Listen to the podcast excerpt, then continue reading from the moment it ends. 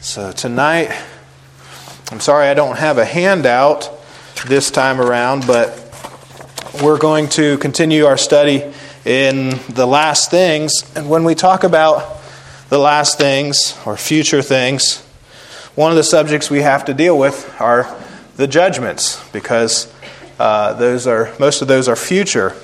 And so I have a three-part uh, study tonight on three of the judgments and this is going to be more devotional in nature, but I think you'll find that this will be helpful. Some of it might be review for you, but we'll go through it so you can see how these three judgments relate to one another and how what that means for you personally as a believer. So, as far as Scripture goes, um, we're not turning to anything right away.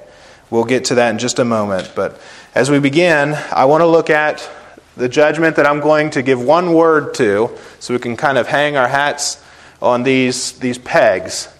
And so, one word, the first judgment is sin, the second judgment is self, and then the third judgment is a judgment for the saints. So, the first one, sin, one that we're very familiar with, and uh, it is the judgment of a holy God on our sins, and that happened, of course, at Calvary. So I'm going to divide up each of these into five parts. You'll have the subject and the time, the place, the basis, and the results. So if you want to make notes, yourself. This is great material to help to ground a new believer or somebody who has been saved but never got grounded in, in uh, good Bible doctrine. This is a good study to take them through. So, this is good basic discipleship, and this is also good just to assure our hearts what we believe. So, the subject of this judgment is Christ bearing our sins on the cross. The timing is AD 33, the place, Calvary. The basis is the law. The basis is the law. And the results is the physical death of Christ and the justification of the believer. Okay? Um, while Beth and I and, and her family were in Israel, um, the most memorable part of that vacation was our trip to the Garden Tomb and to Calvary. Um, one of Beth's sisters recently messaged on their, their family group text. And she said, I've been thinking of our trip, and, and she said one of her favorite memories was going to the place, the site of Calvary. And this is a place that is really believed to be the actual place, and, and uh, there's not really any question about that. Uh, she said that was one of my favorite memories, but that group that came in just before us really ruined it for me. And she was talking about a fanatical, charismatic group that came in. And um, they were sort of a Brazilian version of like Hillsong or something. And they came in with this I mean, this is a sacred place. This is a place where people are quiet out of respect.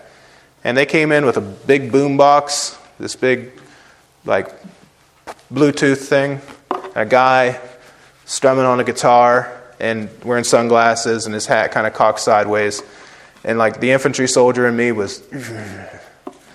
Um, and they came in there just as a big group of 30 people, basically just barging right through the front door, the gate, not really talking to any of the workers, just coming through there, singing, all of them at the top of their lungs, one of these uh, praise and worship songs with the worldly beat and worldly music and stuff.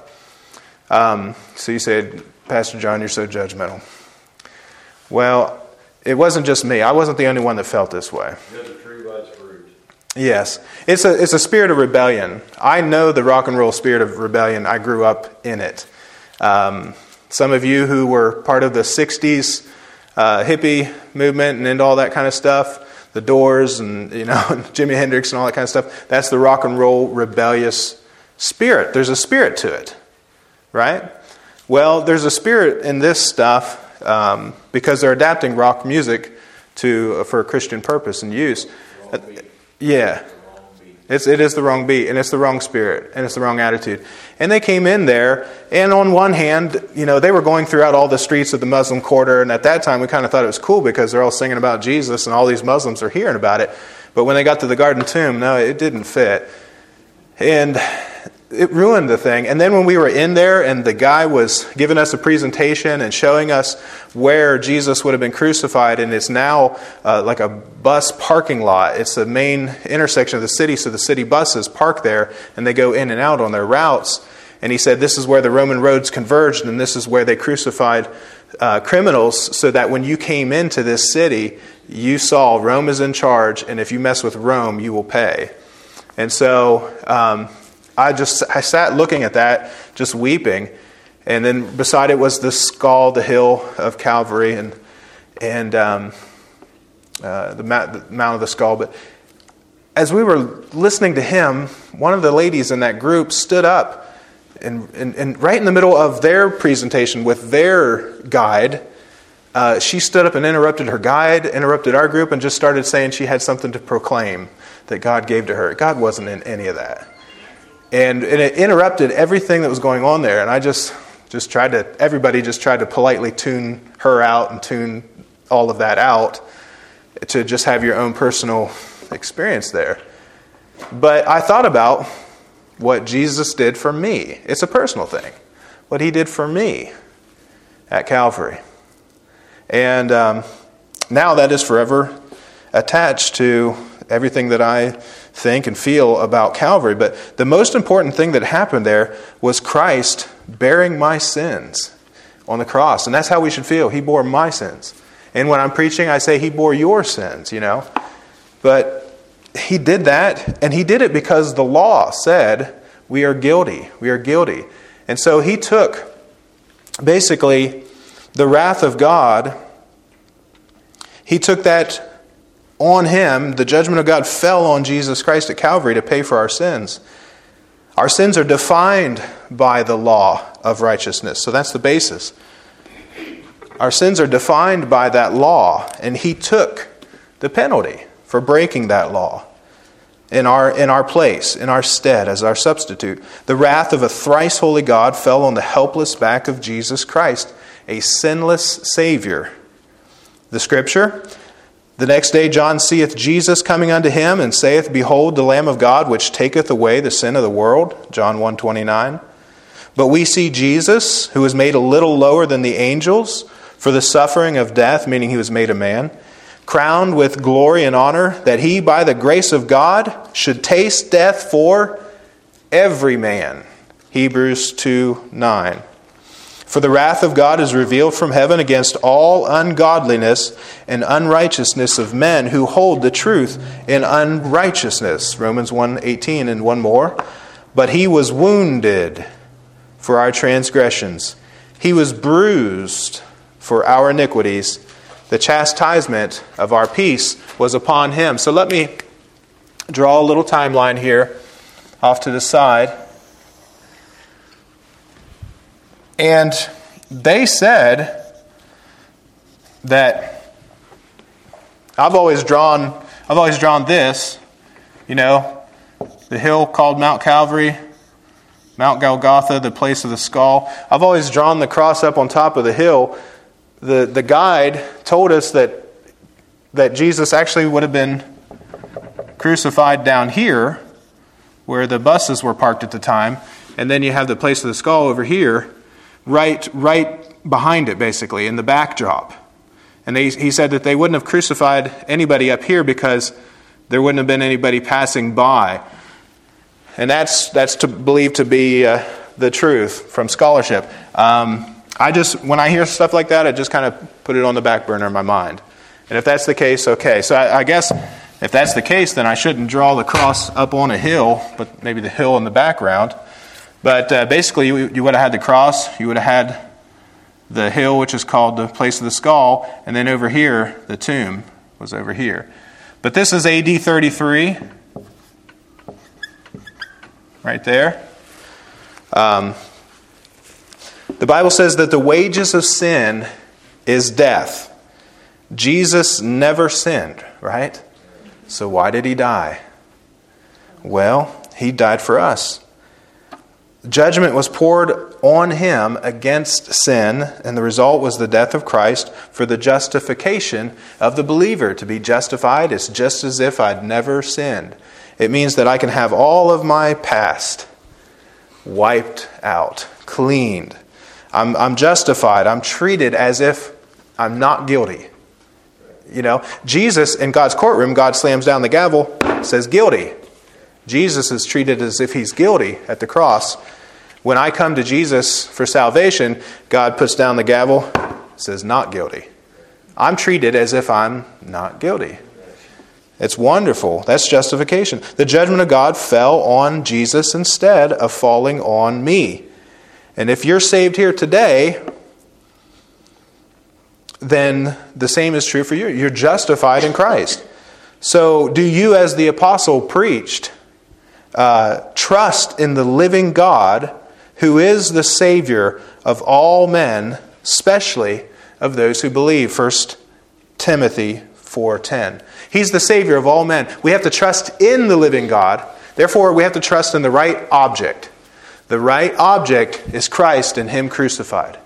God became a man and died for our sins to take care of the sin problem. So, do you trust in the living God or do you trust in the wrong object? Um, the wrong object would be anything else other than Jesus. Okay? What does this mean for us? Well, You've heard me tell you about this before, but have you ever heard of a fire break uh, in the in the woods? And they'll they'll dig out a, a large, wide path through a section of woods, and they will burn it out first of all, and they will dig it out and clear it so that if there's a forest fire, the fire only goes so far in the forest. It will only go through one section. It won't just keep going and going and going. They call that a fire break. We used to run on these when I was in Fort Bragg, and they were sand. Um, after everything was cleared out, you just had sand. And the thing about that is that once the fire burns that area, it can't burn it again. And so, if you're in Christ, you're safe because God's judgment has already fell on Jesus Christ and it can't fall again. So if you're in him, you're safe from the judgment. The Bible says that if any man be in Christ, he is a new creature. If you were in the woods training as soldiers and you're in one part and there is a forest fire, which it would happen sometimes, they would move you to another section and you were safe because of that fire break. So that's what Christ does for us. It doesn't matter what your past looks like or what my past looks like, doesn't matter. If I get in Christ where the judgment of God has already fallen, then I'm washed, I am sanctified, I am justified in the name of the Lord Jesus and by the Spirit of God. 1 Corinthians chapter 6 verse 11. That's what that judgment means for us. So if you want to go to heaven, trust Jesus Christ. If you want to miss heaven, trust anything else. It doesn't matter. Our sins were paid for when we trusted Jesus Christ. So, what He did, it wasn't put on my account until I believed, until I trusted. He's the Savior of all men, especially those who believe. But once I believed, what He did counted for me. And it's the same for all of us who believe today.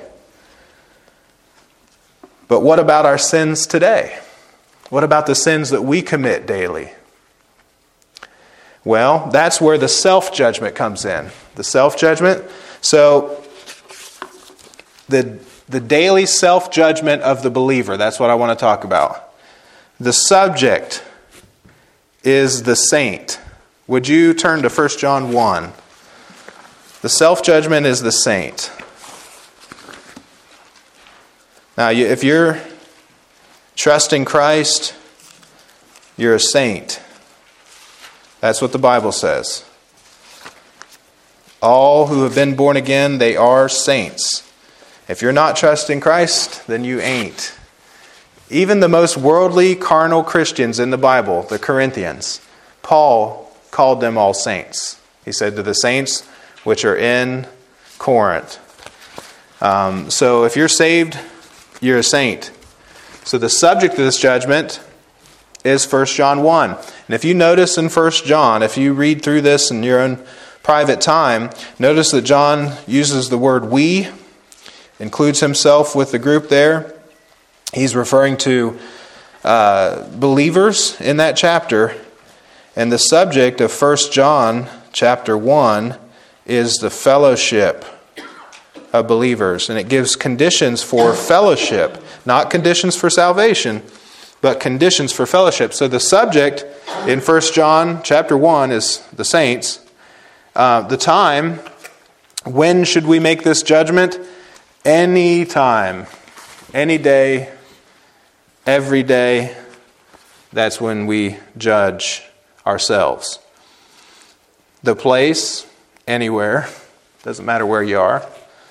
Um, you could be, you know, a soldier training in Fort Bragg out in the out in the, uh, the field, and you, you don't have to be in a church. You know, you don't have to call a preacher or a priest. You could be anywhere. You could be in the bathroom. I mean, you could be in the shower. You could just be anywhere. It's uh, you could be in the car, driving down the road. You could be laying in your bed. Whenever sin occurs, that's the time, the place, anywhere. The basis, sonship, okay? The basis of this judgment is sonship, meaning that God has adopted us and, and treats us as a child. We're part of the family of God, right? Um, an interesting thing that I found out when we adopted Lucas is that adoption is actually more binding than a natural birth because the, uh, the judge was trying to impress on us once you do this, you're not going back. Are you sure you want to do this?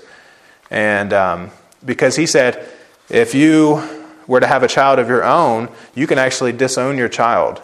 But legally, once you adopt this, this boy, you are not allowed to disown him. Isn't that something? You cannot disown an adopted child. Yep. And so with Christ, we're, we're, we're adopted into God's family as a son, and there's a lot to that, but then that makes us heirs. The son was the heir. So we have that sonship relationship. That's the basis. So when you think of your sin, when you think of the self judgment, think of yourself, I'm a child of God. God is my father.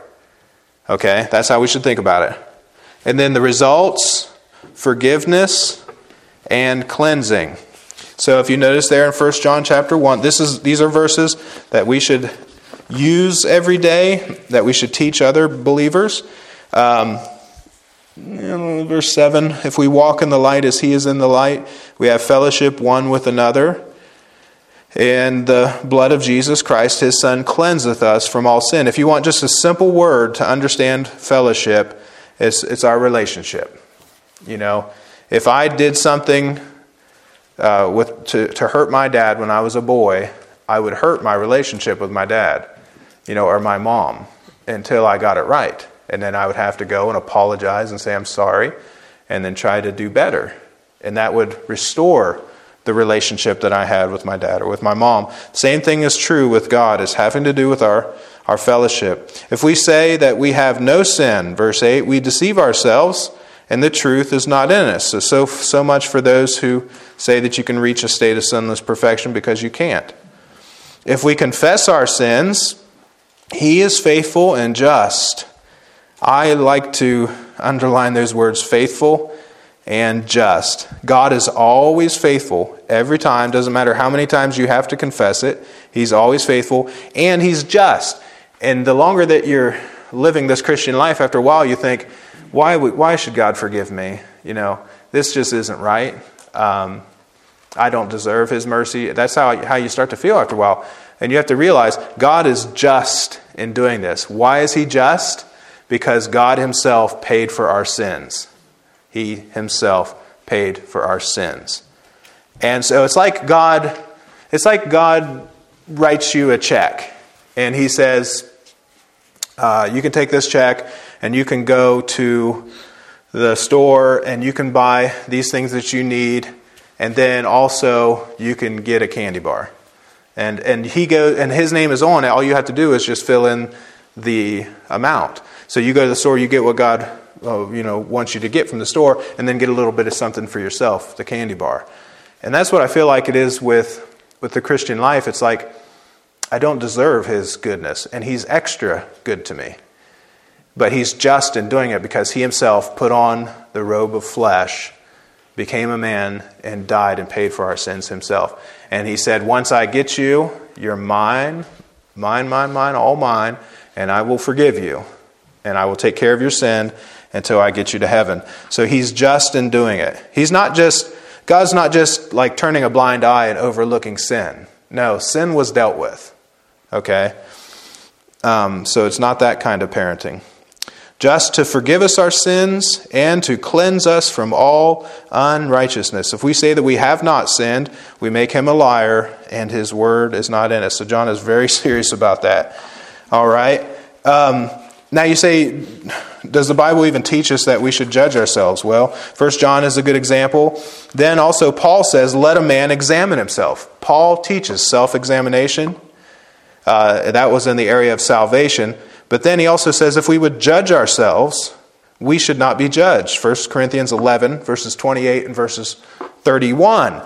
If we would judge ourselves, the subject, self, then we should not be judged. But here's the thing if we don't judge ourselves, then God will chasten us because He's a good Heavenly Father. He, he'll spank us and um, He'll discipline us.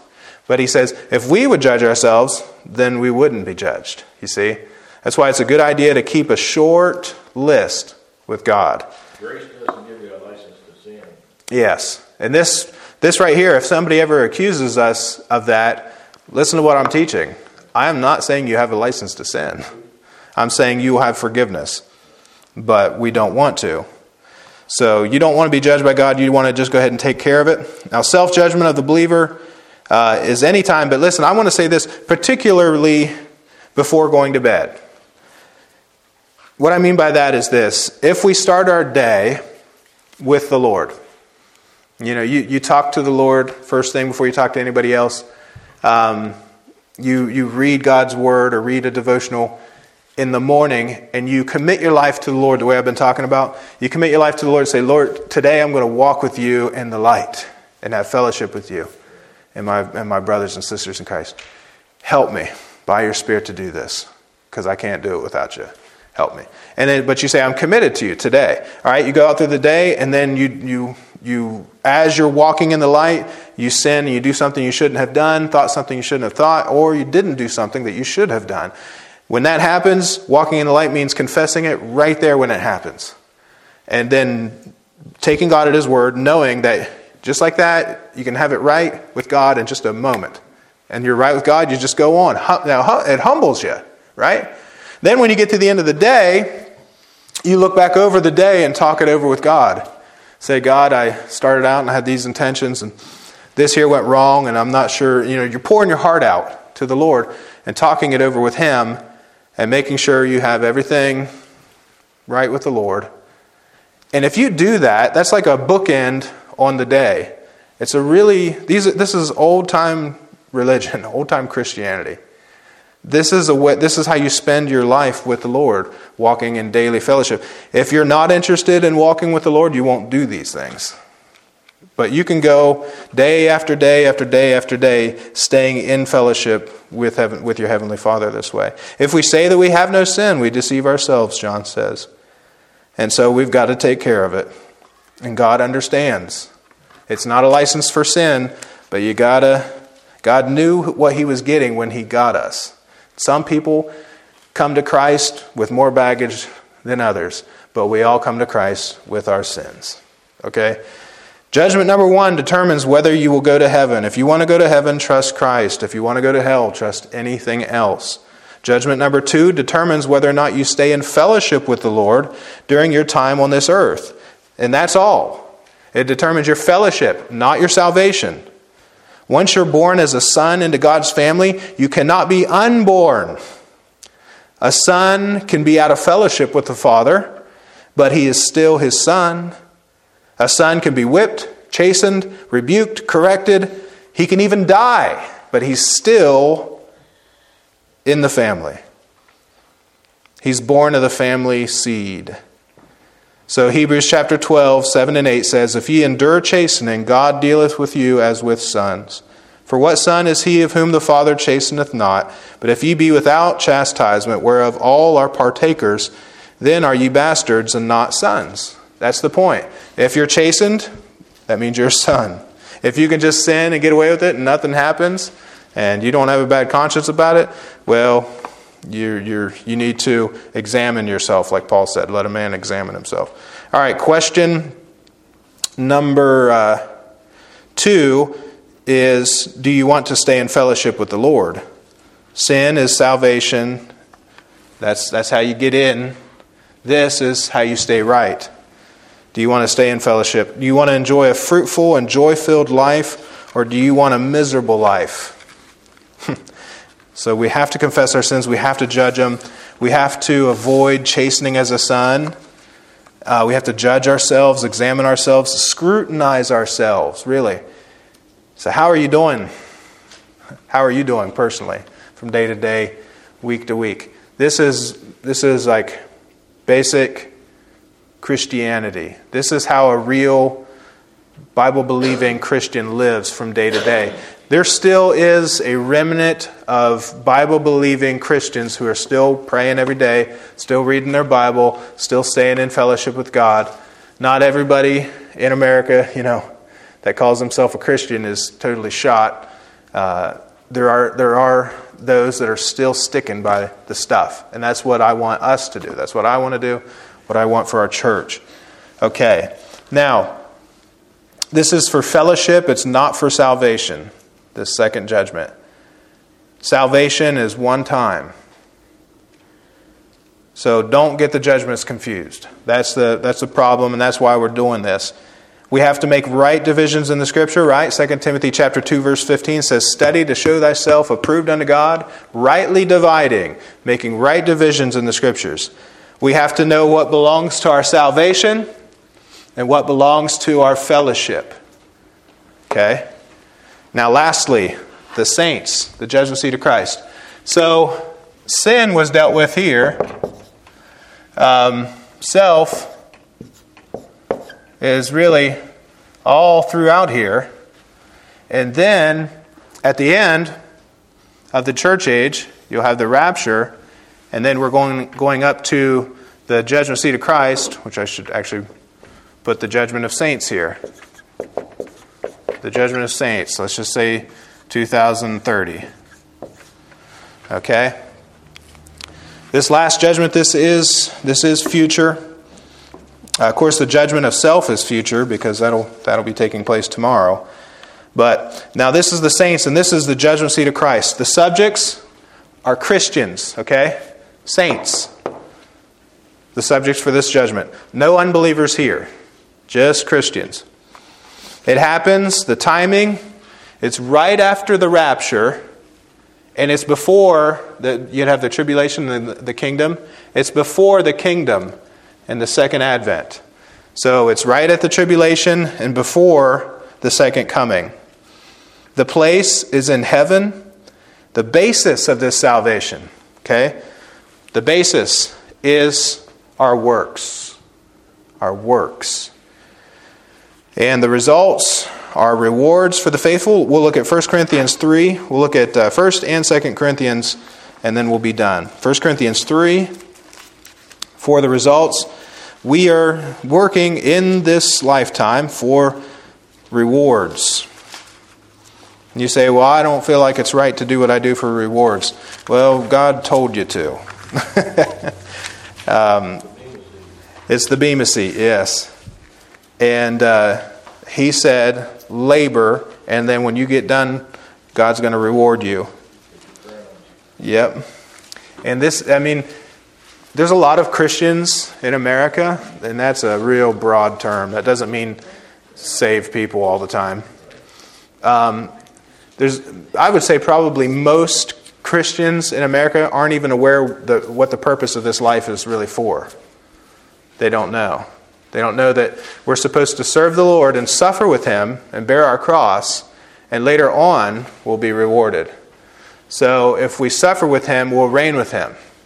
But if we reign now and just enjoy, you know, the world, the flesh, and the devil, just enjoy sin for a season, and we don't suffer with Him, then we will not be rewarded at the end.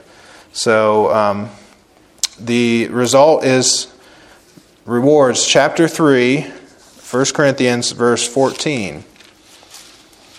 Um, well, let's start up at verse 10. Paul says here, he's talking about how he had been laboring in verse 9 together with uh, other believers. Verse 10, he labors, he says, according to the grace of God which is given unto me. So grace is more than just unmerited favor for salvation. Grace empowers you for service. Uh, you need grace for service as well as salvation. So, as a wise master builder, that's a laboring term. I have laid the foundation, and another buildeth thereon. But let every man take heed how he buildeth thereupon. So every man's supposed to build. For other foundation can no man lay than that is laid, which is Jesus Christ. Now, if any man build upon the foundation, now who is the foundation? Peter? no, Jesus Christ. Okay? Somebody said Jesus told Peter that he was the rock and, and, Jesus would build the church on Peter. And Peter himself, in his own letters, said, I'm not the rock, I'm not the foundation. In his own letters, he said, Jesus is the foundation. He is the foundation upon which we build. Now, if any man build upon the foundation gold, silver, precious stones, those are good things. Those are the sort of works that will endure the judgment, they'll make it through. Then wood, hay, and stubble, that's the bad kind of works that won't make it through. Every man's work shall be made manifest, for the day shall declare it, because it shall be revealed by fire. And the fire shall try every man's work. It's fire for our works, not for our souls. This is not purgatory, it's not hell. This is fire for our works. If any man's work abide, which he hath built thereupon. So you see that? Abide, meaning passes the judgment he shall receive a reward. If any man's work shall be burned, he shall suffer loss, but he himself shall be saved, yet so as by fire. See, every man who comes to this judgment, he himself will be saved, yet so is by fire, the fire that tries his work. This is a fiery judgment. And that's why I say we should judge ourselves, even scrutinize ourselves, even, you know, you know, don't let yourself get away with things. Tell your flesh, we're going to serve God, you know. Um, and that, and then now we're going to do something, so we want to be able to offer it to Jesus. Okay. Um, now there's a reward, the result, a reward for the faithful, and a loss for the unfaithful. So the Bible says that you're not saved by works, you're not kept by works. Yes, sir. Do you have any idea what the reward is? Uh, no. It, he talks about crowns. There's five crowns. So we know that at least. Um, well, I like to think about it like this. Like when I never, I never deployed overseas for a military conflict, but I, I, I did a year in Korea. So there, I'm not like Colton. Colton did. He deployed for a military conflict. When you get back to the country, Colton, I looked this up online. There was like a parade here, and they they welcomed him home and honored him and other soldiers who served. So you're honored because you, you know, you faithfully served as a soldier. Now imagine if he came back and he knew that he had broken the Geneva Convention, he had gotten in trouble with, you know, his platoon sergeant and he had done something and had his rank stripped, you know, and he came back in shame with a dishonorable discharge, it would be a completely different situation. You couldn't enjoy that parade and that welcome home. And really, after the judgment seat of Christ, there's the marriage supper, I mean, the marriage. And it's like, um, I don't think I could, I mean, we're going to go to heaven, but if I get to the judgment seat of Christ and I, I basically was dishonorably discharged from the Lord's army down here, you know, I couldn't enjoy the celebration that's going to happen. That's the way I think of it. Does that make sense? Yes, that's true. Yeah. Yeah, and that's in the in the uh, millennial kingdom. Yep. yep. So there's rewards. there's people who throw crowns back at Jesus' feet, and that's where I think of like the soldier with the with the um, medals. He's honored. There's crowns, but we, we won't be standing up. Look what I did. We'll be down on our hands and our faces, th- throwing our crowns at his feet. You have everybody crowns on your heads. Right. So many, you have got so not walking around like a proud peacock. And then, but you're, yeah, you're absolutely right. Jesus said that you won't lose your reward even if you give somebody a cup of water. And he said those who suffer with him will reign with him, meaning reign over cities, rule over cities. Uh, so, in other words, in the millennial kingdom, the people who are senators, so to speak, you know, or congressmen or congresswomen, will be believers ruling in the kingdom. So that's a part of the reward too. Yes. Thank you, brother. So the believers' works are not what saves them. Uh, we're not even kept by our works. We're not regenerated by works. We don't get to heaven by works, but we do work. And the works that we do after we're saved will be judged. Every believer shall stand before the judgment seat of Christ. Every one of us. That's the saints. And what I mean by that is like, we're all going to muster in formation before the Lord. And we're going to be there watching one another be judged. And it really wouldn't surprise me if he didn't handle Racine as one group. You know what I'm saying? So I think we're going to be there and we're going to see how we do at the judgment. That's why don't be too hard on one another down here and don't pat everybody on the back and applaud them for everything they do because we haven't made it to the judgment seat of Christ. And it will be a humbling thing. Believe me. You'll see me get judged. I, I think that. I think so. I'll see you. So it's the judgment of the saints for our works. We, we save people who are saved by grace through faith, do not work to stay saved, but we work after we are saved.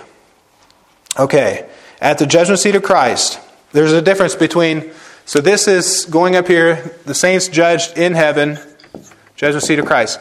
Down here, after the millennial kingdom, then you have the resurrection of the unsaved dead, the wicked dead, from all time, and they go up and they're judged at the great white throne judgment. Okay? There's a difference between the judgment seat of Christ and the great white throne. This is what we're talking about. Future judgments, rightly dividing the word, things that are different are not the same. You have one judgment here and another one here. I'll give you four differences. The judgment seat of Christ, as we study it in the Bible, there are no books at the judgment seat of Christ. But at the great white throne judgment, there are books. Okay, let's read 2 Corinthians 5 real quick, just so we get the, the other passage. There's two passages on the judgment seat of Christ 1 Corinthians 3 and 2 Corinthians 5. And just verse 10. 2 Corinthians 5. In the passages on this judgment, you'll find out that there are no books mentioned. Verse 10 We must all appear before the judgment seat of Christ, that everyone may receive things done in his body according to that he hath done, whether it be good or bad. And the he there is just a the gender uh, generic gender use of that pronoun. It's referring to everybody. Knowing therefore the terror of the Lord, we persuade men, but we are made manifest unto God. So everything will come out in the wash. It'll all be open for God to see. I trust also are made manifest in your consciences. So there's no books mentioned in these passages, but there are books at the great white throne judgment. Number two, at the judgment seat of Christ, there are no unsaved dead. There's no unsaved here. These are saints being judged. At the great white throne judgment, there are unsaved dead. Um, number three, the judgment seat of Christ takes place before the reign of Christ on this earth. Takes place before. Then you'll have the reign of Christ. The great white throne judgment takes place after the reign of Christ on this earth. And lastly, number four, at the judgment seat of Christ, nobody goes into the lake of fire. But at the great white throne judgment, they do. So those are four major differences. Again, things that are different are not the same. What you have is you have salad, toss salad Christianity out there, and they just take it all and they just toss it all together, all the Bible, toss it all together, and, and then put and then blenderize it. Yes, yeah. One one other Bible teacher says blenderize it. put it all. And you can't do that. You got to rightly divide it. You got to see the differences. So, uh, and that's exactly how the Bible tells us to study. Study to show thyself approved unto God, a workman that needeth not to be ashamed, rightly dividing the word of truth. So we have to make those divisions.